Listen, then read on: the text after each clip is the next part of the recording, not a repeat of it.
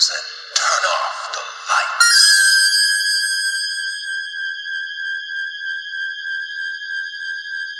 lights. Welcome to Michael Myers Minute, where we delve into the nineteen seventy-eight horror classic Halloween one minute at a time. I'm your host, Robert Black. Wednesday night was Halloween. I hope you had a great time. I had a wonderful time, I'm sure. If you heard nothing just then, it means one of two things. One, I forgot to record an insert about what I did Halloween night, or two, I didn't do anything exciting. Or three, Michael Myers found me two nights ago and I am dead, and you were lucky that I scheduled episodes ahead of time.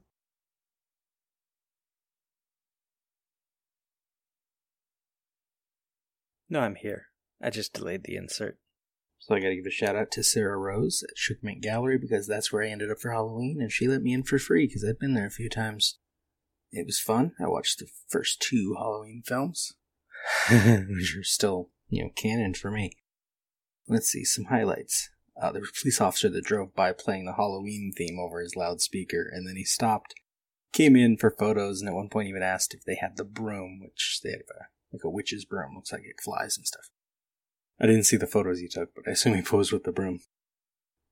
During the seventy-eight original, there was an odd bit of laughter at different parts, especially in the last act. Certain things that would happen, people would laugh. And it wasn't like they were laughing because they were nervous, like they were actually amused. And I was wondering if these people had seen the movie so many times that they're amused at a different level, or if these were people seeing it for the first time and just experiencing it very differently than we would have years ago.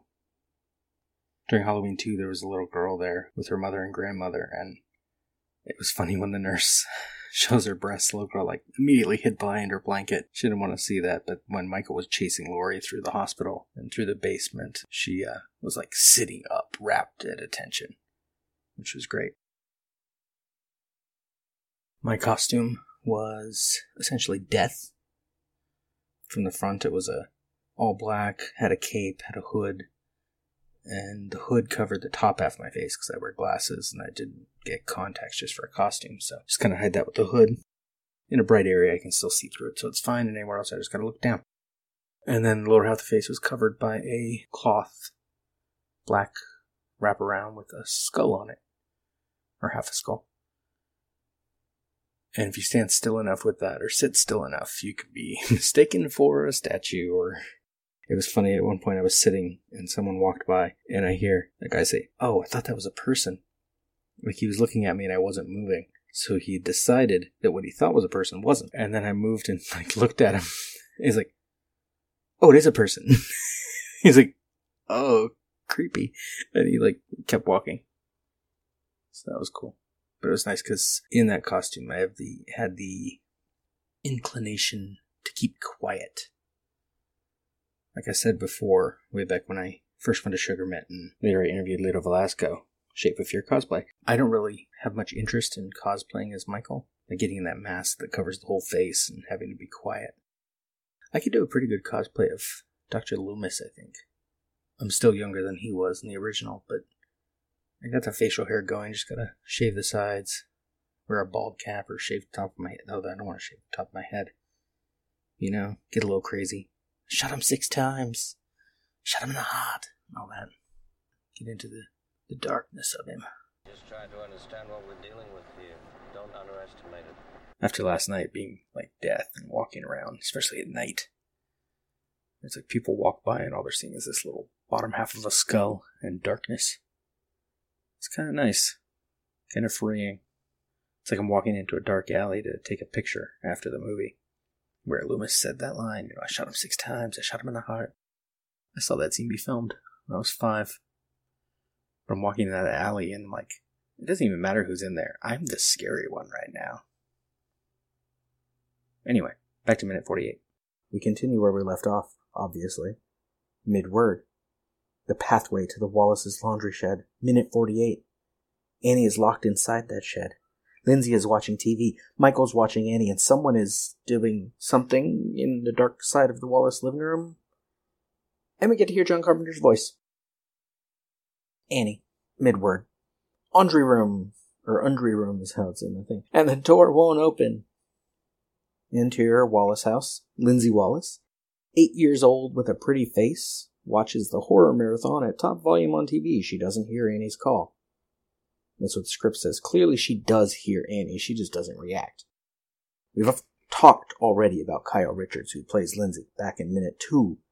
As for Lindsey, we'll sort of see the character in a cameo in Halloween four, and she plays a part in Chaos Comics Halloween. She has grown up to be a reporter. She is watching The Thing from Another World, the same movie Tommy and Laurie were watching over in the Doyle house in Minute forty-five. This is Minute nineteen of that film. Minute nineteen, second thirteen of that film, Captain Hendry is saying, "Spread out, everybody, we're going to try to figure out the shape of this thing." Haha, clever, put in the line about the shape. And the movie on T V cuts forward nearly twenty seconds. There seems to be a couple shorter jumps as well between the lines of dialogue that follow. Multiple voices from the T V say, "Holy cat, hey, it's almost, yeah, almost a perfect, it is." If you don't know the movie, they're standing on the ice and there's something under the ice and they're gathering around the shadow and they realize it's a circle because they found a flying saucer. Second twelve. The camera has panned around from the T V to angle on Lindsey. At the left side of the screen, something is going on. Something moves on the end of the couch opposite Lindsey and then jumps, is pulled over the back of the couch.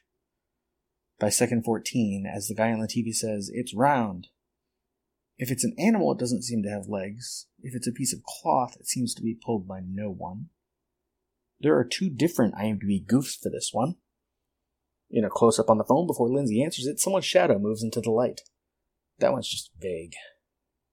The other one, at around forty-seven minutes, while Lindsey is watching Forbidden Planet and is alone in the living room, the camera dollies across the couch. A large shadow moves across the couch from out of the shot, but no one should be in the room with her. But whoever wrote it, this one, didn't even know what movie Lindsey was watching, and the shadow is not that big. Plus, I noticed this one before I copied and pasted the IMDb goofs into my notes. My theory. It is someone in the cast or crew trying to distract Kyle Richards because she is so good at looking rapt and or bored. Or more of the ballet that this production involved, working with a small crew in practical spaces. I learned at the H forty convention, actually I'd heard about this before, but heard a little more detail, that during the opening tracking shot, for example, crew members climbed into the Myers house through the living room window as Michael walks back to the kitchen door to enter so that they could be readying the space ahead. They had a parade of people involved in that shot. Tommy Lee Wallace listed them off. Ray Stella, camera operator, or Dean Cundey himself to paint on the take. They'd switch off. Deborah Hill in clown costume for the hand shots. A lighting person. Tommy himself carrying a bucket and paintbrush to splatter Sandy Johnson with fake blood when she got stabbed. And P J Soles interjected, because Tommy forgot, that the boom operator Joseph Brennan, who we saw reflected in the phone booth back in Minute twenty, would have been there too. And I assume John Carpenter was somewhere close by as well, but Tommy didn't mention him. Tommy said the filming of the opening sequence opened my eyes to what fun you can have with a shot, a oneer. So I imagine this shadow comes from a lighting guy maybe, or Joe Brennan again, realized too late that his shadow was in the shot and moved to the side. Or it's the shadow of Lindsey Wallace's alien leader come to tell her to try to behave more like a human child. The phone rings. From the T V we hear, "We finally got one. We found a flying saucer." Interior, laundry room. In the script, Annie says, "Lindsey, I'm in the laundry room. Door is stuck." Annie turns and glances at the window above the washing machine. The shape is gone. She quickly crosses to the washing machine, climbs up on top of it. It's a bunch of stuff that happens out of order here. Uh, and then Annie, still the script, Lindsey, Lindsey, goddammit, help. This doesn't happen. Second seventeen, Annie is at the door to the shed. We watch from outside the shed. Through the back window, Michael is visible. And I love this shot because we're outside, so we're looking through one window at Annie, but through the next window is Michael. It's a nice, like, double block of the two panes of glass, plus we're behind the camera, so we're watching up on the big screen or on our T V or wherever. It's a great combo. From the house, Annie hears the phone ring. Annie, "Oh, Lindsey, get the phone. It's Paul. Lindsey, Lindsey." Second twenty-eight, inside the shed now. Annie turns and glances at the window by the shelves, not above the washing machine. The shape is gone. So this is the part that was in the script a second ago. She quickly crosses and starts out the window. Annie, "Oh, Paul, don't hang up." Interior, Wallace house. Second forty-five, Lindsey still sits in front of the T V. She lets the phone ring away. Finally, in the script, it says she gets up and walks to the phone, her eyes pivoted on the T V, and picks up the receiver. Of course, in the movie, she doesn't have to go anywhere. She just picks up the receiver, doesn't have to take her attention off the T V. Lindsay, hello? And Paul, voiced, of course, by John Carpenter, says, "Hi, Lindsay, this is Paul. Is Annie there?" Lindsay, yes, she is. Paul, get her for me, will you? Lindsay, proving she has been paying attention. She's washing her clothes. Paul, look, just tell her it's me, okay? Lindsay takes a breath, perhaps exhausted by the thought of getting off the couch, or, and I can so relate to this one, exasperated by the idea that she's going to have to miss part of the movie she's watching just because Annie spilled something again. And you know Annie spills things all the time. Did you see how casually she just flung that butter at herself in minute forty-three? Watching a movie today, you've got Netflix, Hulu, Shudder, H B O, what have you, D V D player, a D V R. You've got options. They all come with a pause button. In nineteen seventy-eight, little Lindsey Wallace is watching The Thing from Another World for the first time, and it's on commercial television, and maybe her parents don't let her watch such movies. So she loves it when Annie, or Lori, or maybe even Linda babysit it. She can just sit back, let them have their make-out sessions or casual sex. As long as they stay out of her bedroom, she doesn't care, while she watches scary movies in the dark. Remember the exchange later, which is a weird phrase. Annie, I thought we understood each other. Lindsay, I want to stay here and watch this. And now Annie has the gall to make her get up, and it's not even a commercial break? Hell no. I go to a movie in the theater, and I'm sipping my soda slowly so I can hold off going to the restroom until afterward, because I don't want to miss a moment. Lindsay doesn't even know how long it might take to help Annie right now. What if she has to call for help? What if she never gets back to the movie? And the Wallaces don't even have a V C R yet, so it's just this one time, and she's seen twenty minutes already. She's committed. They just found a flying saucer. She doesn't want to leave right now. Anyway, Lindsay takes a breath, and the minute ends. We won't know what Lindsay does until next time.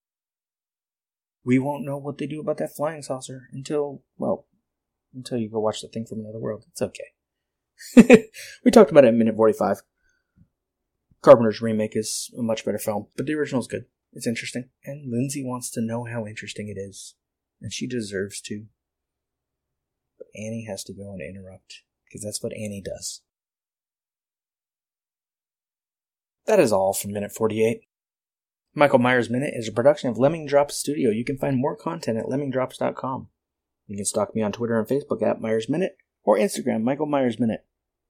Or join our Facebook listeners group, forty-five Lampkin Lane. Don't forget to subscribe and leave us a nice review if you like what you hear. And if you really like what you hear, you can help me out by donating through Patreon at patreon.com slash Myers Minute and join the Thorn Cult. And it's the first of the month, so I should mention we have our first member of the Thorn Cult, Heidi Bennett of Cabin Minute Cast and Vibrant Visionaries Podcast, is our first backer on Patreon. Until next time. See you later. Bye. Bye. You know, it's Halloween. I guess everyone's entitled to one good scare, huh?